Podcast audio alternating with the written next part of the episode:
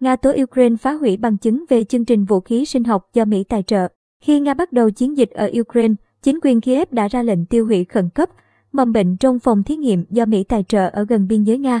Markova cho biết hôm mùng 6 tháng 3, chúng tôi đã nhận được tài liệu từ các nhân viên phòng thí nghiệm sinh học Ukraine về việc tiêu hủy khẩn cấp các mầm bệnh đặc biệt nguy hiểm như bệnh dịch hạch, bệnh than, sốt rét, bệnh tả và các bệnh chết người khác vào ngày 24 tháng 2, ngày Nga bắt đầu chiến dịch quân sự ở Ukraine. PV, Bộ Quốc phòng Nga cho biết, các tài liệu mà Nga công bố bao gồm lệnh của Bộ Y tế Ukraine về việc tiêu hủy mầm bệnh và danh sách các loại mầm bệnh.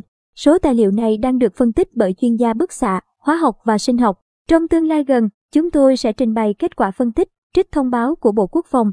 Từ các tài liệu trên, Moscow cáo buộc Kiev tiến hành xóa dấu vết khẩn cấp để che giấu bằng chứng về chương trình vũ khí sinh học mà Bộ Quốc phòng Nga nghi là do Mỹ tài trợ.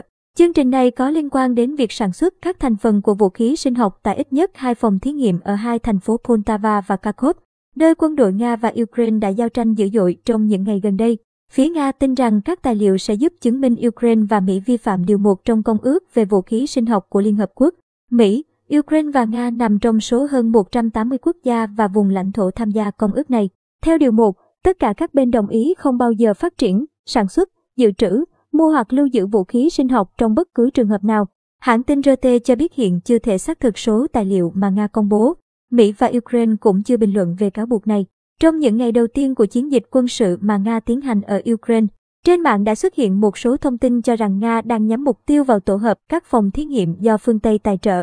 Những cáo buộc này chưa được xác minh và bị các nguồn phương Tây gọi là thuyết âm mưu.